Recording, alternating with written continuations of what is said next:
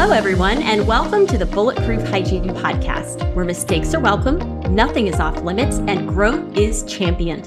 I am Charissa Wood, a practicing dental hygienist who wants to share my passion for all things hygiene and the oral systemic connection to help empower, encourage, and equip you listeners. Bulletproof Hygiene's ultimate goal is to bring knowledge and tools that facilitate optimal patient care, healthy team culture, and professional fulfillment. If you are a growth minded hygienist or dental professional looking to practice purposeful, profitable hygiene, then you're in the right place. Now, let's dive in and become bulletproof together. Hello, everyone. Welcome back to another week of Bulletproof Hygiene. I am so excited today to have a repeat guest, um, Megan Barnett. Welcome, Megan. Thank you. Thanks for having me. Absolutely. I was super excited to have you back because I learned so much from our previous podcast. Um, and your lecture that I attended, um, I guess it was October a year ago, in St. Louis um, actually had some pretty big impact on my own personal health and life. So I am super excited to have you joining us. For those of you who have not yet heard Megan, she is a functional nutrition specialist that has been collaborating with a holistic dentist. Um, she works a lot with Dr. Kelly Blodgett and they've been working together for several years now. And I just feel like she has such a unique perspective and understanding of the body mouth connection and how nutrition plays into it. And if you missed our first podcast together, I recommend you go back and check it out. It is episode 90 called Root Cause with Megan Barnett. Because you will see she is a wealth of information that is so helpful to us in the dental world. So, Megan, I know that you are the co owner of BioLounge and also a developer and co owner of Florasophy. So, will you just take a minute and share a little about both of those endeavors? Sure, absolutely. Um, so, BioLounge is a functional medicine clinic in Portland, Oregon.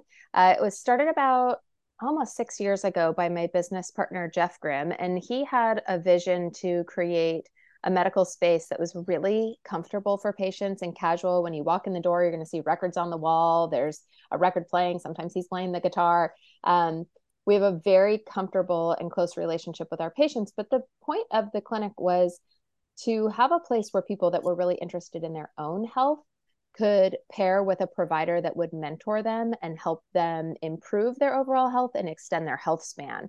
And so that's our aim with every patient, regardless of where they kind of enter the health spectrum, right? And you can come see us if you are extremely well and you're looking to figure out how to optimize your own biochemistry.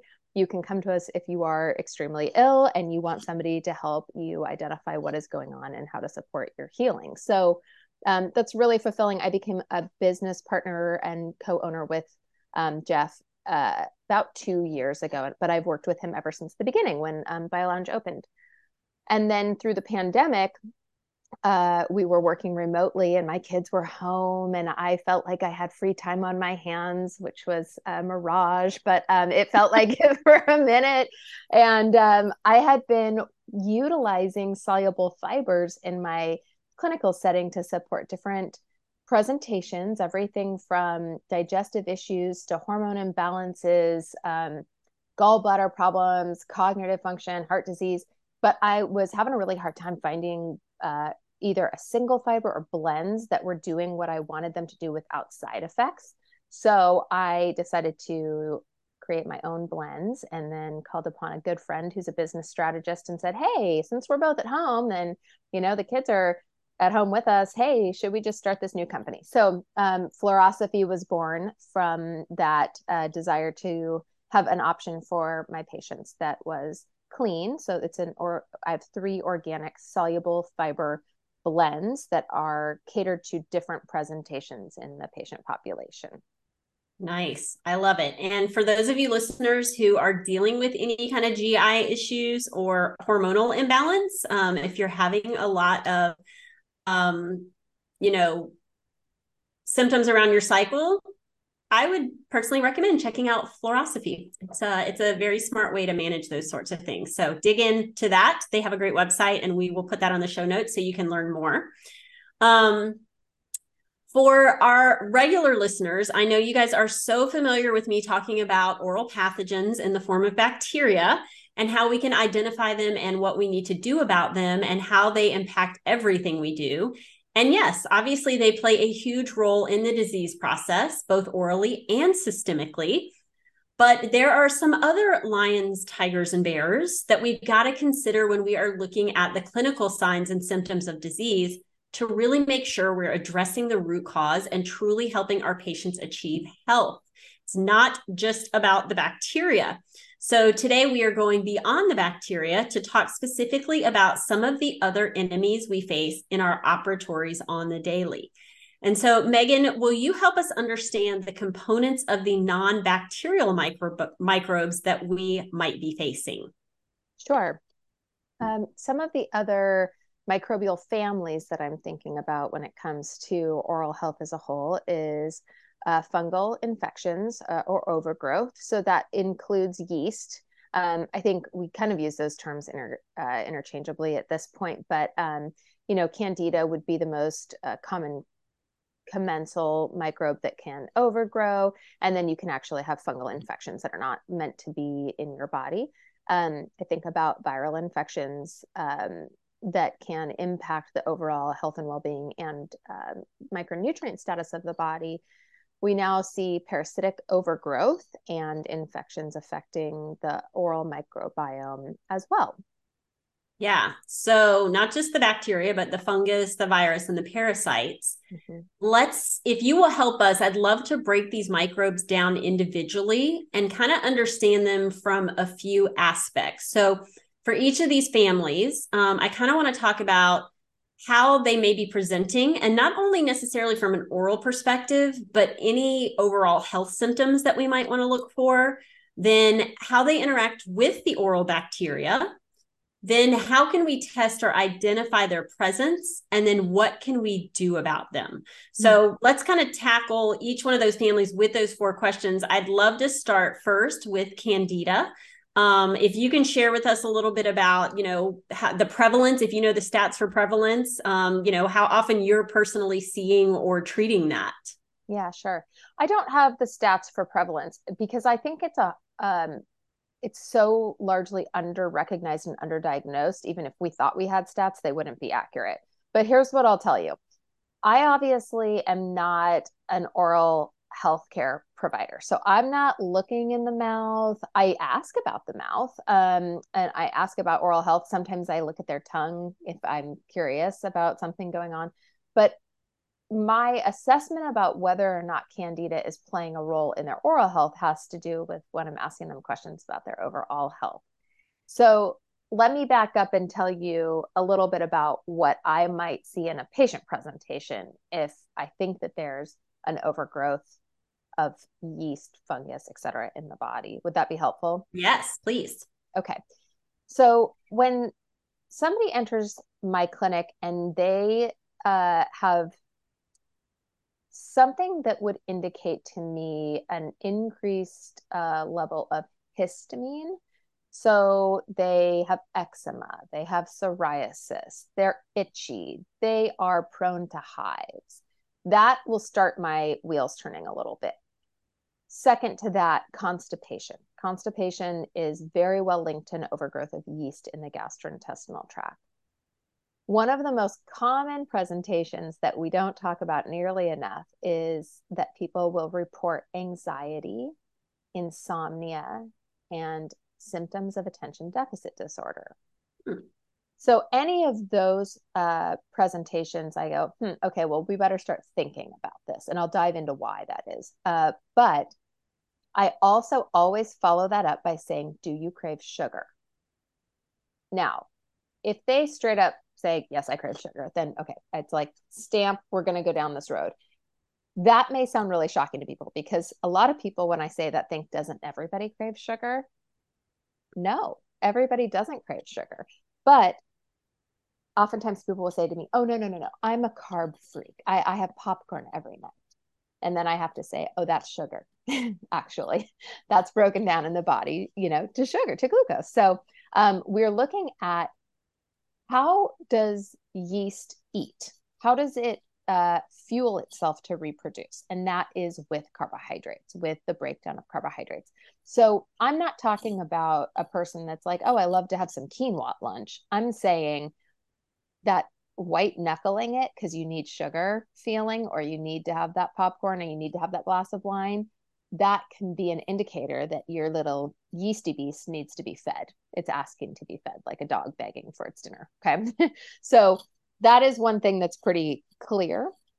But it's important to know that when yeast is overgrowing in the body, it increases the histamine release from mast cells. And when that happens, the excess histamine in the body can lead to these other symptoms that we think about more as allergic symptoms, right? Congestion, itchiness, skin manifestations, etc. But the one we're not talking about that I'm so fascinated by is the brain connection. And this is what's crazy about it. So go back to the fact that you're going to have increased histamine when you have yeast. That's not the case necessarily with bacteria or virus or parasites or anything like that. But in the presence of yeast, increased histamine release, increased allergic type release. That increased histamine in the brain modulates the neurotransmitters to release acetylcholine. Acetylcholine is an excitatory neurotransmitter.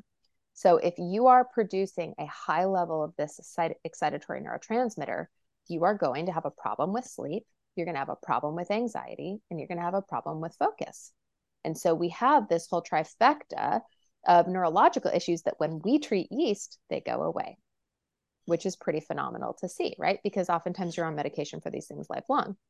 So those are some of the things that get me thinking about yeast in the body. And then if the person's been sent to me for an oral health issue, which is often the case, you know, as you said, I work with Dr. Blodgett. He sends people to me and says, Can you figure out what's going on? Is there something else going on? Well, what we're seeing now in the research is that candida and bacterial microbes, I don't even want to say overgrowth or infections because that may not even be the case, but the microbes kind of coalesce together and they actually the hyphae of the yeast can integrate with the bacteria. And so when we go to use an antimicrobial to try and deal with the bacteria it's resistant because of the presence of the yeast because they've created a biofilm together so there we have this situation where we're looking at well we're, we're recognizing one thing we're recognizing the bacterial problem but we may not be recognizing the candida or the fungal overgrowth. And if we don't co treat, we can't deal with the biofilm. So we just have perpetuation of the symptoms within the mouth. And then often you're dealing with perpetuation of symptoms throughout the rest of the body. You've got my wheels turning. That's really, really interesting. I guess I didn't realize that, that they they can work in tandem mm-hmm. and and create that biofilm where they almost protect each other Yep. huh and then i know that you know just in in kind of your presentations and and what you've seen um that between the fungal biofilms and the bacterial biofilms that that can create opportunities for many oral manifestation manifestations not just periodontal disease. But Correct. i know decay there's certain biofilms bacterial biofilms that work to to promote decay. You've got the ones that are um, creating some denture stomatitis the you know obviously with periodontal disease peri-implantitis and then yes. oral cancers. Yep yep. All of the above all of the above yeah. And I think it's interesting that circulating glucose levels um, and circulating glucose and fructose, even. So, if you can go down that rabbit hole, because we think about fruit is good for us, yes, it is. But when the ele- when there's an elevation of these sugars, the fungus is resistant to any type of medication or treatment. So when we treat this in our clinical setting, we treat pharmaceutically with nystatin or fluconazole or a combination of nystatin and fluconazole. And sometimes I'm calling Dr. Blodgett and saying, I'm going to need you to co-prescribe a troche or a oral rinse or something with the other things we're doing for the gut or for the system because fluconazole is a systemic treatment. But unless we're doing it in tandem with a dietary approach, it doesn't work. It does not work. So that is fascinating. That is. So let me ask this just out of curiosity. Are there certain people that are more prone to getting an overgrowth of yeast? Or, you know, does that have anything to do with genetic background or anything like that? Or is it more about diet? It's this is such a great question and it is its own little rabbit hole because what we have as a what we've normalized or our baseline now, it at least let's just speak about this country, is we're at about a hundred years of regular antibiotic use in our own bodies for treatment, right? Sometimes very necessary treatment of bacterial infections, but also in our food for our livestock, right? Yep. So that's one factor that we have a microbiome that's been exposed over and over and over to antibiotics. So if you're looking at the balance of fungus or yeast and bacteria through the entire system, we've provided incredible opportunity for yeast to overgrow because we keep killing off the bacteria that is trying to keep everything in check. And that microbiome is passed down mother to child. Then that child gets more antibiotics, that child has a child. Okay, so we know we're it's the science really looks at three generations of burden. So whatever your grandmother did is affecting you in a pretty significant way. Okay. But if you pair that with a hundred years of um, refining our food, and refining is in essence pulling fiber out.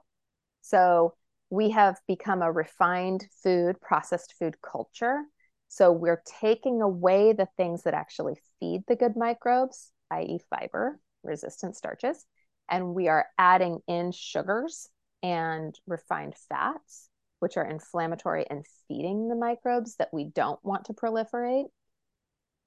Genetics, I don't know how much genetics play a role because honestly, I don't even think we can see that anymore because yeah. what we're really seeing is the fallout of a diet that's not suited for humans or the microbiome paired with a you know generations of antibiotic use.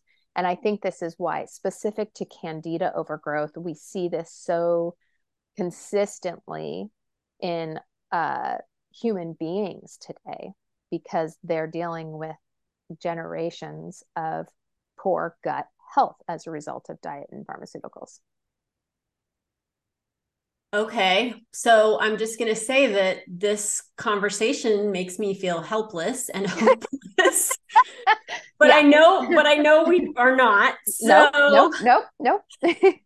on that front, let's, yeah. I want to, I want to do that. I want to just jump to question four about how do we take care of this, but I want to back up because I don't want to miss out on Question two is how can we test or identify the presence of candida? I know that from an oral standpoint, um, oral DNA offers a test specifically for oral candida. Um, I believe is it Microblink DX that you Microgen DX also has what's called a I think it's called a dental key is the name of the test, and it looks at bacteria and uh, fungal um, microbes as well. Okay, so that's how we can test to see like, hey, is this what's going on here? Yeah. Um, then tell us after that rousing review, compressing review of our systems. Yes. What can we do about them? Yeah. When we're so, sitting in our chair as a hygienist looking at our patient, knowing, hey, we've got a fungal infection going on and we've got, you know, either decay or periodontal disease or something that we're trying to take care of, what steps can we take to really help that patient? Yeah you know, the body is a really incredible organism and it heals very quickly if you put it in the right environment. And that's what I tell everybody I work with. And a huge portion of my patient population is very, very ill. So I'm telling them this is not hopeless because it legitimately isn't. However, depending on the severity of the situation, you have to match it with the severity of the in- intervention, is the way I look at it. Right. Yep, so what we're typically going to be looking at to restore the the microbiome and affect the biofilms positively and prevent this from occurring again is going to be a combination of diet supplementation and pharmaceuticals in most cases and so this is how i would this is how i would lay it out we're normally going to have some level of intervention with a an antifungal and in oral health, that's likely also going to have some sort of antibacterial agent involved. Again, that's because of how they interact with each other, that you want to be dealing with both things at one time and not leaving one to proliferate by itself, right? But we have to affect the fuel source for these fungus. So we have to shift the diet. So the diet that we use with our patients is what we deem not very creatively the antifungal diet. okay. So what it is is a very whole it's a completely whole food based diet that is free from any type of refined sugar, all grain. think about what grain even breaks down to in your mouth, yep. right? Yep. There's no sh- no fruit, there's no honey, there's no maple syrup. Please note this is a therapeutic diet. This is not a forever diet. This is right. intended to bring the body back to a state of balance. Um, and so what, and, and also we keep white potatoes out. Um, and so what the person is eating is a lot of vegetables. They're eating animal proteins. They're eating eggs as long as we don't have an intolerance. Um, dairy is very iffy. We typically, unless we have a food sensitivity test saying that they tolerate it, we keep it out. And also, there's lactose in dairy that is going to feed the yeast. Um, they're eating beans and lentils. This is really important. We want a high fiber diet. We want a lot of soluble fiber. They're eating nuts, they're eating seeds. Okay. So that's normally 30 days while we're doing the pharmaceutical treatment. And then keep in mind that Candida, as its own little organism, sequesters micronutrients from your food for its own replication. They're little buggers. They are. They are. So we're looking at giving somebody typically um, multivitamin that has, or in adjunct with, a high level of zinc. Okay. We're making sure that they have enough iron because iron and zinc are both sequestered. And then we're normally going to give somebody quite a bit of vitamin C up to five, six grams a day um, to help their immune system clear this. And then critical, critical, critical. And, you know, I'm going to self promote here, but really, this is super important. You have to have soluble fiber in large quantity, about 20 grams a day, because you're going to be pushing these dead microbes through the body and you need them to bind and leave through your poop. So that's a huge part of what we're doing as well when we're when we're doing the die off phase of this. And when she says self promotion, she means Florasophy. So again, check it out. check it out. And and keep in mind too that a good probiotic while you're doing this protocol is really helpful. Um, I don't have any affiliation with any probiotics, but typically we're doing a spore biotic for 30 days um, to help repopulate. It's not the spore biotic isn't necessarily populating, but it's helping your own healthy bacteria repopulate the surface area of your entire gastrointestinal tract. So that is that is how we signal to the body that it can make the change that it hasn't been in an environment to make for, you know, maybe generations, right? Yeah. The only way to actually re-diversify the bacteria, the microbiome is with fermented food. You can support your own microbes with soluble fiber and resistant starch but you cannot you cannot re-diversify without fermented food. So you're talking kimchi, sauerkraut, you know, yogurts of whatever type if you can tolerate them. I just picked up some fermented seaweed. It was delicious. So we're looking at, you know, foods that have their own microbes in them. Those will actually repopulate and diversify. And would you say those are a better way of doing that than taking a probiotic? Yeah, it's really important to know a probiotic does not diversify your microbiome. It cannot live in you permanently. It is transient. It comes in, it helps people out in there, and then it leaves. The only way for them to stay is through fermented foods. And there's really great research. I think that came out of Stanford in the last couple of years. I'm forgetting the um, researcher's name, but he did a, an eloquent study that really showed you you you can't rebuild diversity outside of fermented food. Got it. Yeah, that's good to know. That's good mm-hmm. to know because probiotics seem to be, you know, touted as as the the end all be all. Yeah, and they're great for what they do. They just don't do that. Yeah. So before we move on to the virus aspect, is there anything else about candida and fungal infections that we need to know and understand? I think the only thing I would say about them is I caution that in the oral health world, we often think about candida as thrush. And in mm-hmm. the absence of thrush, it's like, oh, well, there probably can't isn't a problem with candida. Candida comes in many forms, and I don't know why in some people it presents as thrush, and in others you can't see it at all. But I would just say test, don't guess. That's our motto in functional yep. medicine. Yep. Yep, I agree. So let's shift over to the viruses that can impact oral health. And I mm-hmm. know there's, I guess, four or five now that we're aware of. Yeah. Yeah, I think this is really interesting. Um, we're seeing Epstein Barr herpes um, come up more and more in in periodontal disease specifically. Um, there's really interesting new research that's come out about COVID 19 um, triggering periodontal disease.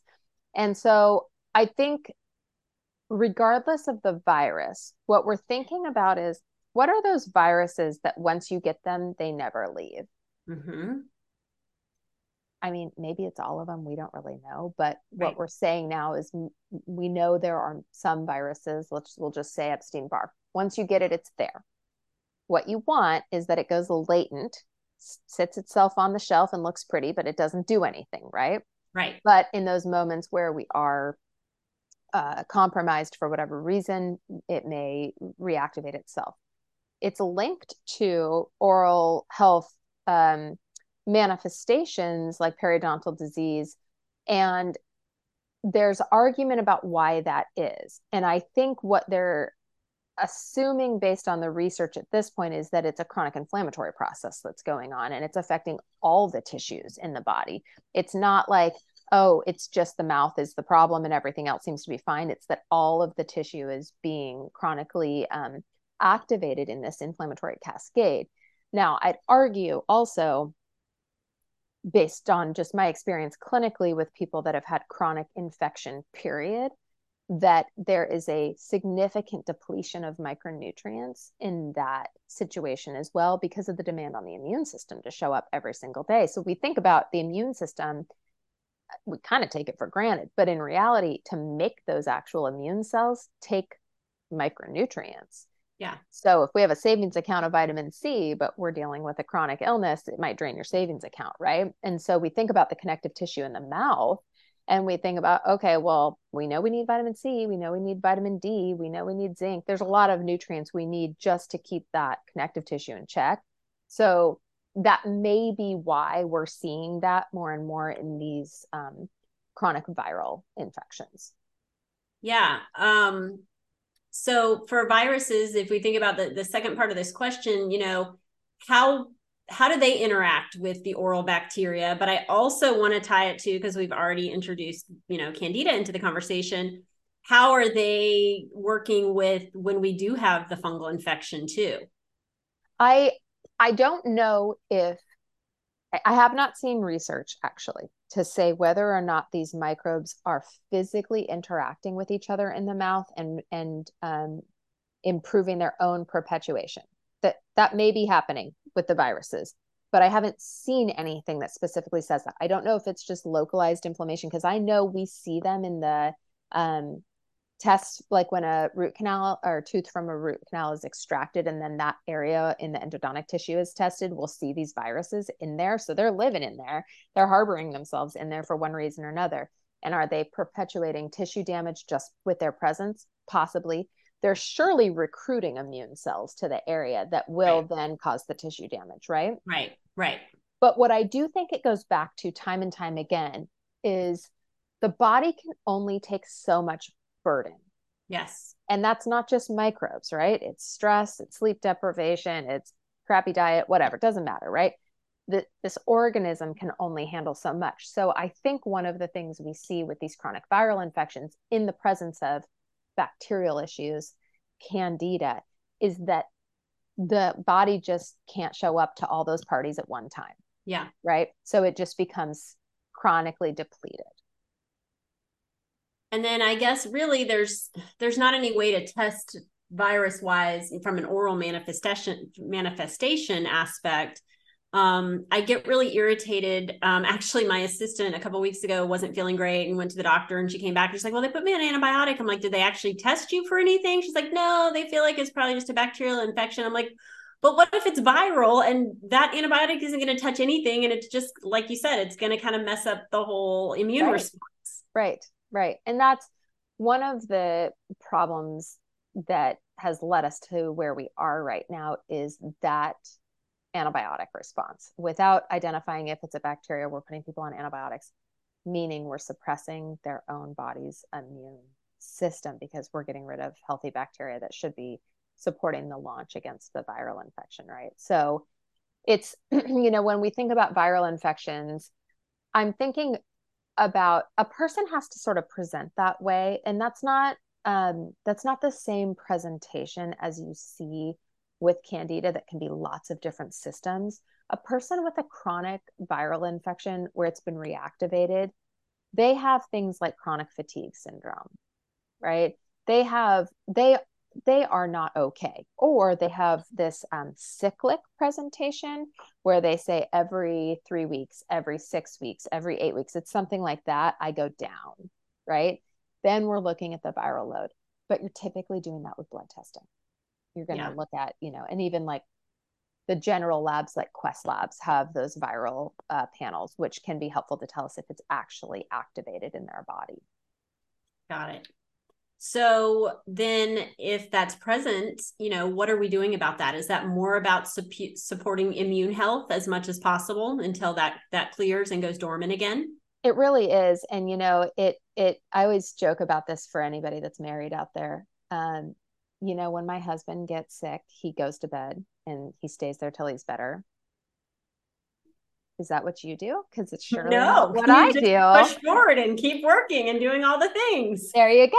So I think you know, as as much as I don't practice what I preach in this area, um, when we think about chronic viral infections affecting the whole system, including the mouth, the the logic around how we support the system is really old school you need to sleep. You need to manage stress with whatever tools you have to do that, even when you can't affect the stress, right? You need to eat food that doesn't put your body out of balance in any other way, which means it needs to be blood sugar balancing. It can't be a crappy, you know, even a non-crappy diet can throw your blood sugar out of balance which causes more inflammation in the system so we're we're eating a fairly low carb very highly dense diet lots of vegetables. We want to really boost our system with antioxidants. That's really important. That's how your body goes, oh, I'm going to get out of this oxidative stress. And then I'll tell you, I have a couple of little uh, tricks up my sleeve that I use with people um, from a supplement perspective. If all those things are being handled, that I again, I have no affiliation with these, but I sort of live and right. live and breathe by them. Um, one is called bioimmunozyme, and that's through biotics research. And that is a hardcore immune supplement. It you take it and you feel it when you're coming down with something. And so I'll have people that I'm concerned about take that every single day, especially throughout fall, winter, and spring mm-hmm. when they're exposed to more. Um, and then we do a lot with vitamin C, and we have a protocol with vitamin C where we have people start on one gram in the morning, one gram at night. So you're going to see that as a thousand milligrams or one gram, just an ascorbic acid tablet of whatever brand you want. And then the next day, two and two. The next day, four and four. You're going to go till you hit bowel intolerance, which means you have diarrhea. okay and then you back down again because that means that is your intestinal cells saying yep i hit max overload i'm not going to absorb anymore. And then you back down again and you kind of find this this we don't like people doing high dose for too long because you can have an issue with oxalates and we don't want to have kidney stones but to get you your body back out of that viral cycle good couple of weeks of high dose vitamin c makes a huge difference. Nice. Good to know. Yep. I like it so, lastly, let's talk about parasites. And this is something that I don't feel like gets talked about a whole lot in dentistry. Yeah. Um, I know from my own experience, um, I do have a phase contrast microscope. Um, and so I've seen them my, for myself, um, which is really creepy to see. Yeah. But talk to us a little bit about, about where did those come from? How does that come into play? And, and how does that, how, what do we need to know about that? Yeah. You know, I was doing research for the last Protect, and I was thinking about what I see in clinic from a parasite perspective. And I didn't know if that was something that affected oral health at all. So I have learned about this from from trying to connect the mouth to what I'm seeing through the rest of the body. So I'll tell you what I know, which is not expansive in the oral health um, world, but parasites in general are very common in the US, although we don't think they are because we're still looking at numbers from like the 1960s and 1970s. We are not looking at, you know, when a microbe arrives here in the US, it just it, it just replicates, right? So we can look at the statistics for 1980 and they're going to look totally different than they look today because of replication. So from a gut perspective, we do a lot of parasite testing because we see a large amount of symptoms associated with parasites. So then I got to thinking, okay, well, I have people that have been in, with a parasitic infection for years, if not decades, uh, based on symptoms that then when we treat them, the symptoms go away, right? It's caused systemic inflammation. So then we kind of go back to a similar conversation around viruses. Like if you've had systemic inflammation because your immune system's had to target a parasite for, and you know, umpteen years, that's a problem for the mouth. But when I dug into the research on the mouth, I learned that, oh, there are commensal oral parasites. I did not know that there were parasites that were just allowed to live in the mouth and be happy there and healthy there, and they don't cause any problems.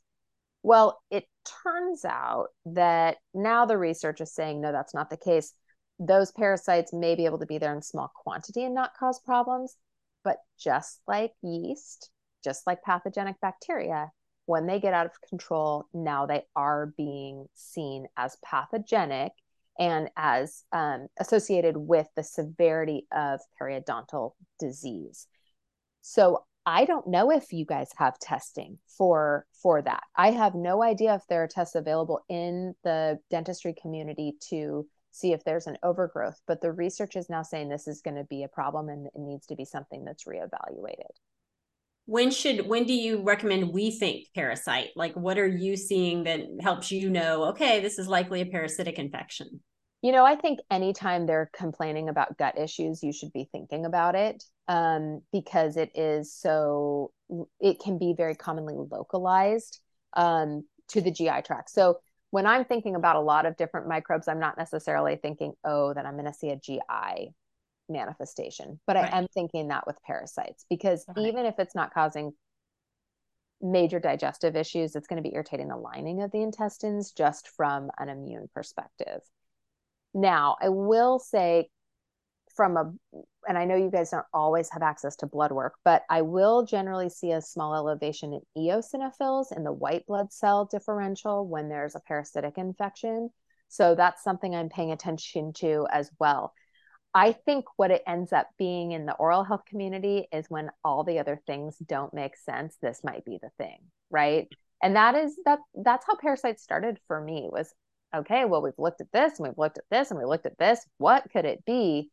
That's when I would probably be thinking about it because I bet you you're going to see more commonly these other issues um, are are behind the problems you're seeing in the mouth, and parasites will probably be a smaller percentage of what you're seeing. Yeah, so then how do we take care of those? Yeah, they're a little tricky to be honest with you. We we do two things. One is if it is something like okay, so in the GI world, Giardia, um, Cryptosporidium, those are microbes that we don't like to mess around with with herbs because they are fairly resistant and we go straight to pharmaceuticals. But a lot of these uh, microbes really do um, get knocked out by uh, products like biocidin. And biocidin might be the right call in the oral health world because they have a toothpaste and they have liquid that the patient can swoosh with. And so be, they have pretty good research behind them that they are anti-parasitic. Um, the herbs used in their products in the GI tract withstanding, I would say, cryptosporidium and and um, giardia. So that would be probably where i start with somebody is using those type of products that are the um, blends of antiparasitic herbs. Good. That's helpful. Thank you. Yeah. So thank you for a wonderful overview um, of these micro micro microbes. Um, and obviously, we know having them in our mouth is very concerning because we know what it's ha- what's happening orally, but we also have to know and understand that this is the gateway to the rest of our body. And what I say to patients is what's happening here is happening everywhere. So we really need to stand up and pay attention to this. Um, you know, help us understand a little bit about translocation of these microbes and how that plays into total health and immunity. Yeah you know i think um, this is this is going to be the wave of the future when it comes to research because what we know is that the immune system when it's working well within the entire digestive tract so when i say digestive tract i'm referring to mouth to tail ends right? It's the whole tube. So the immune system has modulated itself to be able to live in harmony with microbes. Otherwise, we wouldn't be able to have a microbiome all the way through that tube, right? And the way the immune system interacts has, uh, it's influenced by a lot of things. It's influenced by the microbes that are in there. It's influenced by um, our diet. It's influenced by trauma and stress and concussion and injury and alcohol and toxins and drugs and whatever. So what we're really looking at is is that tube, mouth to tail ends, a properly uh, functioning permeable but selectively permeable barrier. It lets in what's supposed to go in and it doesn't let in what's not supposed to go in right. when there's damage to that barrier and i describe it to people as their inside skin because it's actually the same cellular structure as the skin but it has a nice mucosal barrier over it that protects it a little more and a better immune system. But when there's damage to that skin and microbes can move into the bloodstream. Okay, so now they are no longer harnessed or just living within the, the tube. Now they're moved into our bloodstream. Then the immune system has a secondary immune response to it. And that immune response is not as friendly because those microbes are not meant to live in the bloodstream. They're supposed to stay in the gut. Well, we used to think that just happened in the intestines. But we've now learned that that happens widely in the mouth in the spaces i imagine between periodontal and endodontic tissue um, because that's where we know that we have these capillaries that innervate right? And so those microbes can be taken and their endotoxins i should say. It's not just the microbe it's also what the right. microbes excrete. Lipopolysaccharide is probably the most uh, well known into the bloodstream. Well, what we're seeing now in the research, which is like so exciting and terrifying all at the same time, is that those microbes are setting up shop on our other organs, our peripheral organs, and they're leading to tissue buildup and chronic inflammation and probably autoimmunity. Last year ish, um, I was doing some research for some patients that had endometriosis. And this is what really got me into the literature on this is that Japanese researchers were finding the translocation of microbes from the digestive tract within the tissue of the endometrial tissue that they were removing surgically. And their hypothesis is that that tissue is an immune response to try to encapsulate the microbe because the microbe is not meant to be there, right? Yeah. So now paper after paper after paper is showing these microbes from our mouth and from our gut are ending up in the cardiovascular tissue, they're ending up on the pancreas. The gut barrier is critical. And when I say that, I mean the mouth all the way down. That barrier is critical. We need to keep it um, functioning with selective permeability. Yeah. Yeah. Oh, we have a hard task ahead of us. We do. Yeah. So, being a nutritionist, mm-hmm. um, will you give us just some thoughts on how to communicate the value of true nutrition with our patients when it comes to supporting health and treating disease? And I know you've given us some, you know, I feel like if you're listening to this, like Megan's already given us so much information from a nutrition standpoint of how to really direct our patients. Um, and I I want to make this point because I just this week um, had a hygienist that I work and coach with say to me, like, you know, I just don't, I feel like talking about nutrition is kind of like outside of my scope of practice. Um, and I'm not really sure, you know, what I should say. You know, I'm not a doctor. I can't prescribe things. Like, I don't really know how to have this conversation. But based off everything that we just talked about, and especially when we're thinking about candida and how much diet drives that, like, this has to be a conversation that we are educated on and feel empowered to have if yeah. we're truly going to help our patients. I agree. I agree. And you have such a beautiful opportunity to echo what is being said by well-educated providers to a patient every pa- every time a patient interacts with a medical provider or healthcare provider they should be hearing this message you are what you eat for real yeah like not not not like in some kind of cute storybook land of what we tell kindergartners you literally are and so when i'm educating patients there's a couple of little anecdotes that i say one of them, because I have a lot of animals in my life goats and horses and dogs. So I use this example. I say, listen, there's an appropriate diet for every species. I would not feed my horses dog kibble and I wouldn't feed my dogs hay. There's an appropriate diet for the human species. Now you can fiddle with it. You can make it a little more carb, a little little less meat, a little I don't care but it's whole foods, it's real food. You need to shop the perimeter if you want to be a healthy human species. That's period, end of story. Yes. Okay. The other thing I say to people is every process that your body's trying to go through on a daily basis requires certain vitamins and minerals. Truly, that's how it actually works your body's going to negotiate where it puts the vitamins and minerals as a matter of priority. So the first priority in almost all cases is going to be keeping your heart beating. So if that means we need to have calcium and magnesium and copper and zinc and iron for that process, that's where it's going to go. And if that means the savings account's depleted and we're not going to make hormones or we're not going to make neurotransmitters, or we're not going to rebuild your tissue, or we're not going to make sure you can see at night when you drive. Bummer, because keeping the heart beating is the number one. So instead of forcing your body to negotiate processes, how about we just give it enough to do all of the processes beautifully?